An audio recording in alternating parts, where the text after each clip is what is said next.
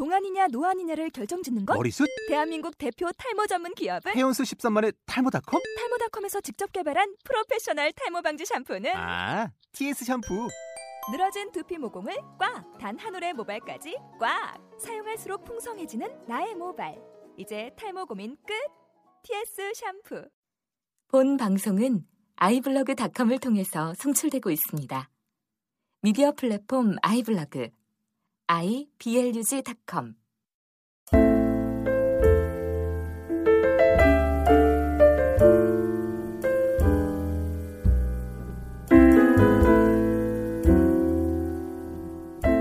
안녕하세요. 재즈인의 이길주입니다.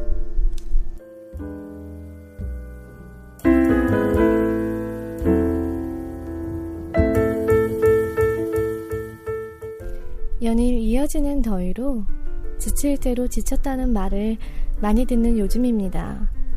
그래서 가끔씩 불어오는 바람이 특별하게 느껴지는 거 아닐까요? 오늘은 다음 비트즈의 독자들이 선정한 최고의 재즈 뮤지션들을 소개해 드릴까 합니다.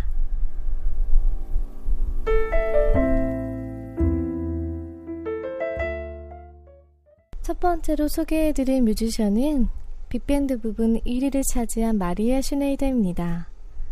두 달 전쯤에 청취자분이 신청해 주셔서 마리아 슈네이더 음악을 들어본 적이 있잖아요. 음, 오늘은 제가 개인적으로 좋아하는 곡이기도 한 행글라이딩을 들어볼까 합니다. 마리아 슈네이더가 브라질에서 만났던 남자의 권유에 의해 타게 된 행글라이딩. 행글라이딩을 타면서 느끼는 감정을 곡에 그대로 표현했다고 하네요.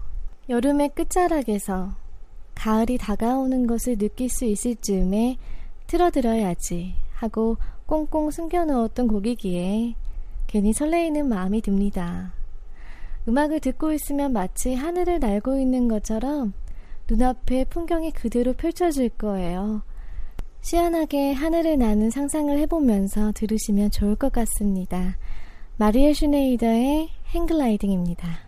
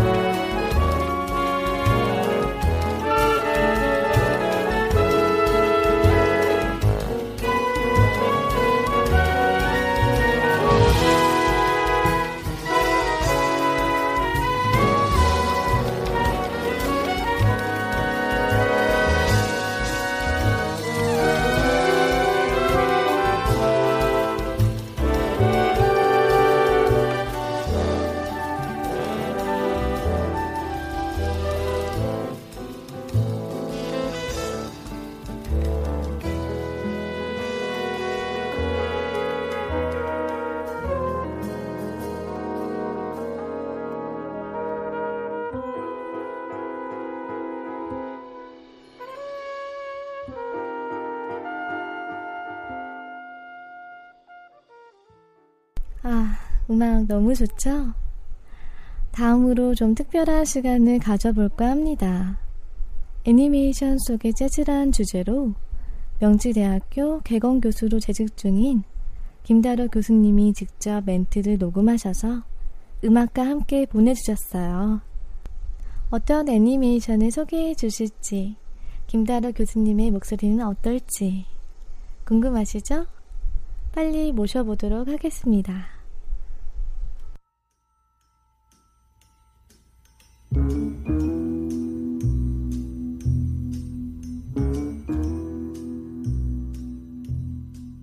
뭔가 호기심에 가득 차 있는 그런 느낌도 들고 왠지 유머러스한 분위기도 느낄 수 있는 이 스윙 빅밴드 재즈곡은 바로 핑크 팬서의 테마곡입니다. 핑크 팬서는 60년대 탄생한 분홍색 표범 애니메이션 캐릭터인데요.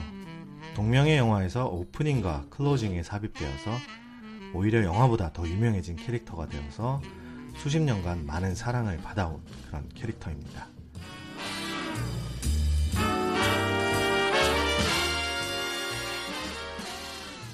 이 곡은 영화음악 작곡가인 헨리 맨시니의 곡인데요.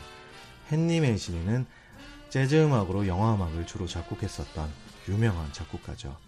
티파니 아침에서 오드리 헵번이 창가에 앉아서 불렀던 Moon River라는 곡의 작곡가로도 아주 유명한 작곡가입니다. 헨리 맨시니는 10대 때 스윙의 왕이라고 불리우는 베니 굿맨이 이끌었던 빅밴드의 편곡을 일을 하면서 음악계에 입문했다고 하네요. 그래서 그런지 대중적이면서도 귀에 짝짝 붙는 이런 스윙 빅밴드 곡을 만들 수 있지 않았나 싶습니다. 스윙 빅밴드는 1930년대 아주 유행했던 스타일이죠. 아, 그 당시에 이런 스타일의 재즈 음악은 현재 재즈와는 기능적인 측면에서 조금은 다르게 생각할 필요가 있는데요. 바로 당시의 재즈 음악은 가장 대중적이고 사람들이 직접 춤을 추고 이렇게 즐길 수 있는 음악이었다는 거죠. 현재 재즈 음악이 좀 더 연주자 위주 혹은 감상용 음악이라는 점과 아, 대비되는 부분인데요. 그래서 음악을 들을 때 조금은 다른 관점을 가지고 들어보는 것도 좋은 감상이 되지 않을까 싶네요. 또한 핑크팬서의 음흉하기도 하고 심술 맞기도 한 한편으로는 모험을 즐기는 듯한 그런 모습도 상상을 하면서 들어보면 아, 좋을 것 같습니다.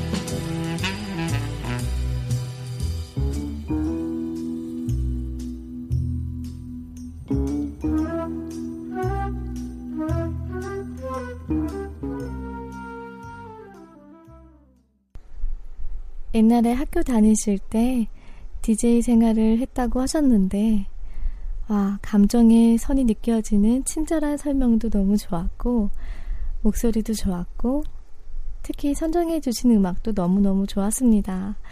음, 제 목소리만 들어서 지루하셨던 분들에게 반가운 목소리가 아니었나 싶습니다.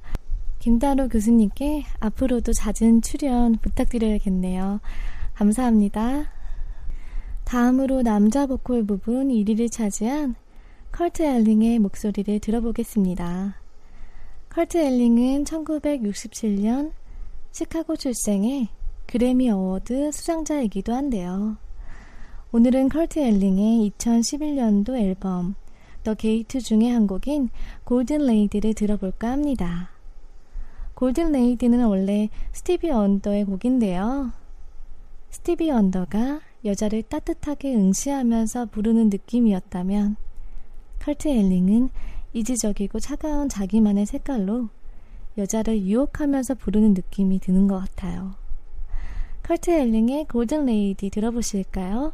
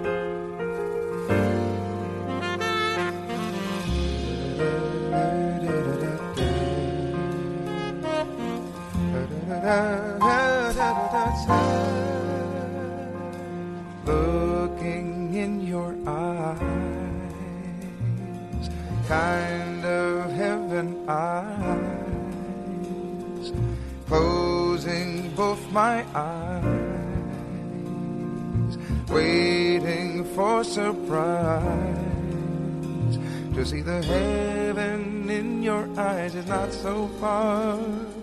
Cause I'm not afraid to try and go with To know a love and beauty never known before I'll leave it up to you to show it And golden lady, golden lady I'd like to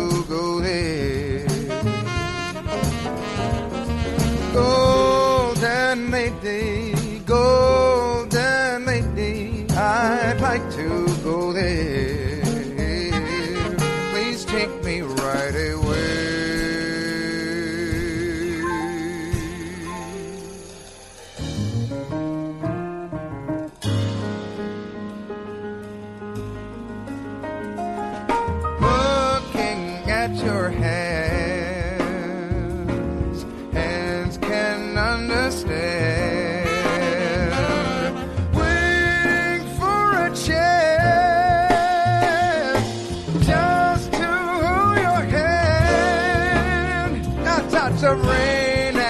Sunshine made the flower grow into a love that's slowly blooming.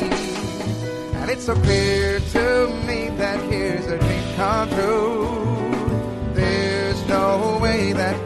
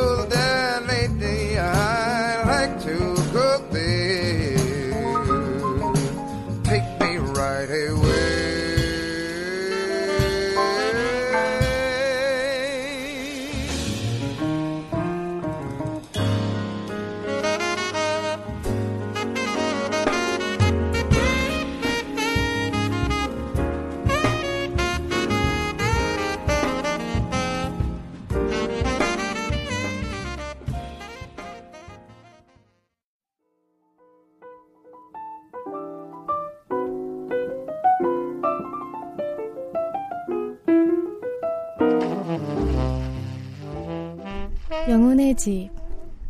누군가 애정을 담아 일정 시간 머무르던 자리에는 그 사람이 떠난 후에도 그 사람의 맥박이, 내음이, 소리가 생생히 남아있는 것 같습니다. 8월에 뉴욕에서 온 마지막 음악 편지의 송미호입니다. 작년 초가을 언제였나요? 아직 무더위가 채 가시지 않은 어느 오후. 저는 덜컹덜컹 지상으로 높다랗게 이어진 선로를 따라 달리는 전철을 타고 뉴욕 퀸즈 지역의 한 한적한 동네를 찾았습니다. 으리으리하진 않지만 단단해 보이는 2층 벽돌집. 사치스럽지 않은 소박한 정원. 화려하진 않지만 예전에 살던 이의 애정이 담뿍 깃들어 있음을 느낄 수 있는 루이스 암스트롱의 집이었습니다. 지하에는 루이스가 연주하던 트럼펫과 악보들, 그리고 여러 사진들과 영상이 전시되고 있었습니다. 또 그가 직접 사랑하는 이웃들에게 썼던 편지도 전시되어 그가 얼마나 주위 사람들을 아꼈는지 느낄 수 있었습니다.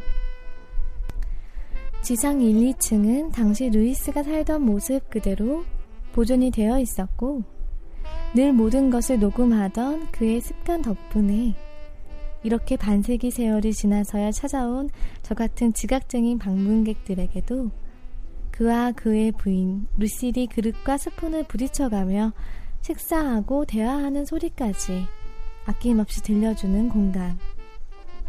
뉴올리언즈의 가난한 집에서 태어나 부모에게 버림받고 천원원에서 음악을 배웠던 한 소년이 숙명적으로 자신의 재능을 꽃피우고 그 당시 아직까지 누구도 들려준 적 없는 선율과 그루브와 형식, 지금까지도 가장 필수적 요소들이 되고 있는 재즈의 토대를 만들어내고 전 세계를 여행하며 음악을 퍼뜨리고 돌아와 정착하여 늙어가고 평화롭게 생을 마감한 자리. 가파르게 2층으로 나 있는 계단에는 종동 힐체어가 설치되어 있었습니다. 처음으로 심장마비를 일으켜 병원에 실려간 루이스가 집에 돌아와서 이것을 보고는 처음엔 불같이 화를 냈다고 합니다. 하지만 그 계단 참 액자 속 많이 야인 모습의 루이스는 그 전동 힐체어에 탄 채 너무나 환하게 웃고 있었습니다. 그 공간 안에서 숨막히도록 밀려오는 감정과 울컥함은 그가 재즈의 전설임을 다시 한번 확인할 수 있었던 그런 것이 아니라 화려해 보이는 무대 위에 그에게선 볼 수 없던 인간적 고뇌와 어쩔 수 없는 살아있는 모든 존재의 나약함, 그리고 다른 이들에 대한 그의 소박한 애정과 별로 특별할 것 없어 보이는 일상들이 너무도 생생하게 한꺼번에 다가왔기 때문인 것 같습니다. 그리고 그 다가온 것들이 제 등을 토닥토닥 두드리며 삶을 살아간다는 것에 대해 살며시 위로의 말을 건넸기 때문입니다. 더 잊혀지기 전에 나누고 싶어 이번 달 편지에 그 소회를 적어, 적어보았는데 늘 그렇듯 제 표현력의 한계에 대한 아쉬움이 있습니다. 뉴욕 여행 갈 기회가 있으신 재즈인 청취자분들은 직접 꼭 한번 들려보시길 추천해드리며 루이스 암스트롱의 초기 레코딩으로 1920년대 중반 당시까지만 해도 누구도 연주하지 않던 그만의 독창적인 연주 방식을 들을 수 있는 곡을 동봉하며 이달의 편지 마무리합니다. 제가 뉴욕을 떠나왔습니다. 그래서 더 이상 뉴욕에서 음악 편지를 보낼 수 없겠지만 또 다른 이름으로 더 좋은 내용들로 꾸준히 함께 하도록 하겠습니다. 루이스 암스트롱 and His Hot 5 레코딩 중 West End Blues입니다.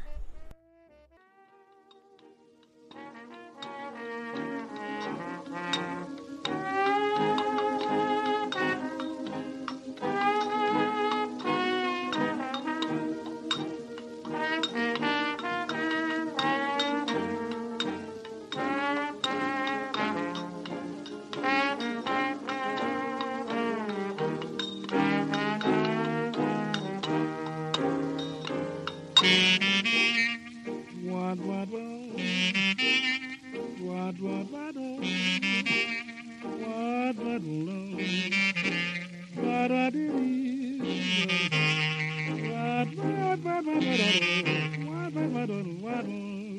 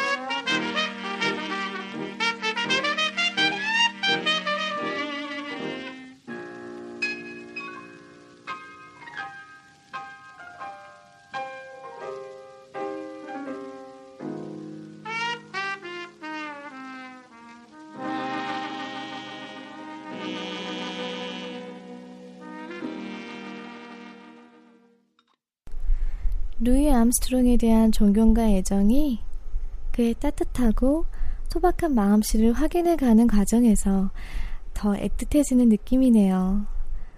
아, 송미호 씨가 대학원을 졸업하시고 얼마 전에 한국으로 돌아오셨어요. 한국에 돌아오시자마자 이미 활발하게 활동을 하고 계시지만 앞으로의 한국에서의 음악 활동 많이 응원해 주시길 부탁드릴게요. 연주 때문에 너무 바쁘신데도 짬을 내서 보내주신 진솔한 글과 따뜻한 음악 이번에도 너무 감사합니다. 다음으로 조지 듀크의 음악을 들어볼까 합니다. 1946년 미국 캘리포니아 주에서 태어난 듀크는 4살 때 어머니가 데려간 피아니스트 듀크 엘링턴의 공연을 통해 처음으로 재즈를 접하게 되었다고 하는데요. 가스펠, R&B, 재즈를 넘나들며 자신의 음악 세계를 펼쳐나가던 그가 8월 5일 사망했다는 외신의 보도가 있었고 SNS에서까지 그를 추모하는 글이 연이어 올라왔습니다. 그래서 67세의 나이로 사망한 조지 듀크를 추모하는 의미로 한 곡 소개해 드릴게요. 듀크가 다운비트지의 구독자 투표에서 베이스 부분 1위를 차지한 크리스천 맥브라이드와 함께한 2010년 자바 페스티벌에서의 연주 It's On이라는 곡을 골라봤습니다. 베이스의 groovy한 묵직한 톤과 펑키한 조지 듀크의 맛깔스러운 연주가 더위에 축 처져 있는 몸에 생기를 불어넣는 듯한 느낌이네요. 여러분 음악 듣고 파이팅 하세요.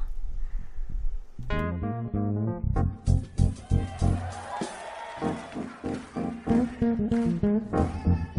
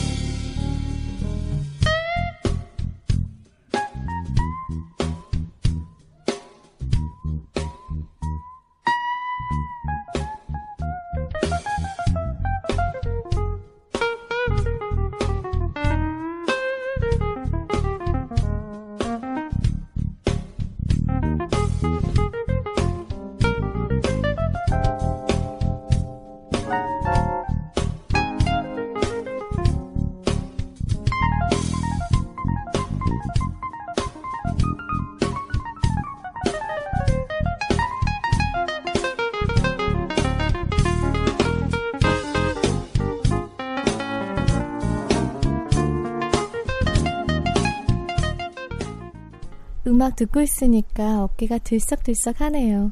여러분들은 어떠셨어요? 오늘 마지막으로 독자 투표에서 재즈 아티스트 부분 1위, 재즈 앨범 부분 1위, 소프라노 색소폰 부분에서 1위를 차지한 빛나는 별 중의 별, 웨인 쇼터를 소개해 드릴까 합니다. 웨인 쇼터는 아트 블레이키, 60년대의 마일스 데비스 퀸텟, 웨더 리포트 등과 함께 활동하였으며 개인적으로 펼쳤던 깊이 있는 작곡 활동까지 살아있는 재즈의 역사라고 해도 과언이 아닙니다. 올해 80세를 맞이하는 그는 40년 만에 블루노트에서 라이브 실황을 담은 앨범 a Net을 발표하는데요. 이 앨범에서는 그가 오랫동안 함께해온 피아노의 다닐로 페레즈, 베이스의 존 페티투치, 드럼의 브라이언 블레이드가 참여합니다.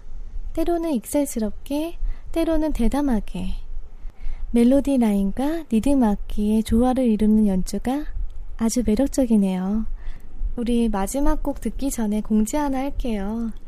대전의 재즈인이라는 제 학생들로 구성되어 있는 아마추어 재즈밴드 팀이 있어요. 어, 이번 달 8월 31일 7시에 대전의 궁동 안에 있는 욕골공원에서 제7회 재즈인 공연을 열 예정입니다. 음, 특별히 이번 공연은 이길주의 재즈인 공개 방송으로 진행될 예정이고요. 공연 실황을 녹음해서 9월 음악방송 1주년 특집으로 내보낼 예정이에요. 어, 저랑 송미호 씨도 두 곡 정도 연주할 예정이니까 대전에 사시는 분들은 오셔서 인사 나누시고 어, 음악 같이 공유했으면 좋겠습니다. 많은 관심 부탁드릴게요. 그럼 재즈 음반 부분 1위를 차지한 웨인 쇼터의 앨범 Without a Net 중에 Plaza Real을 마지막 곡으로 들으시면서 오늘의 음악 방송 마치겠습니다. 감사합니다.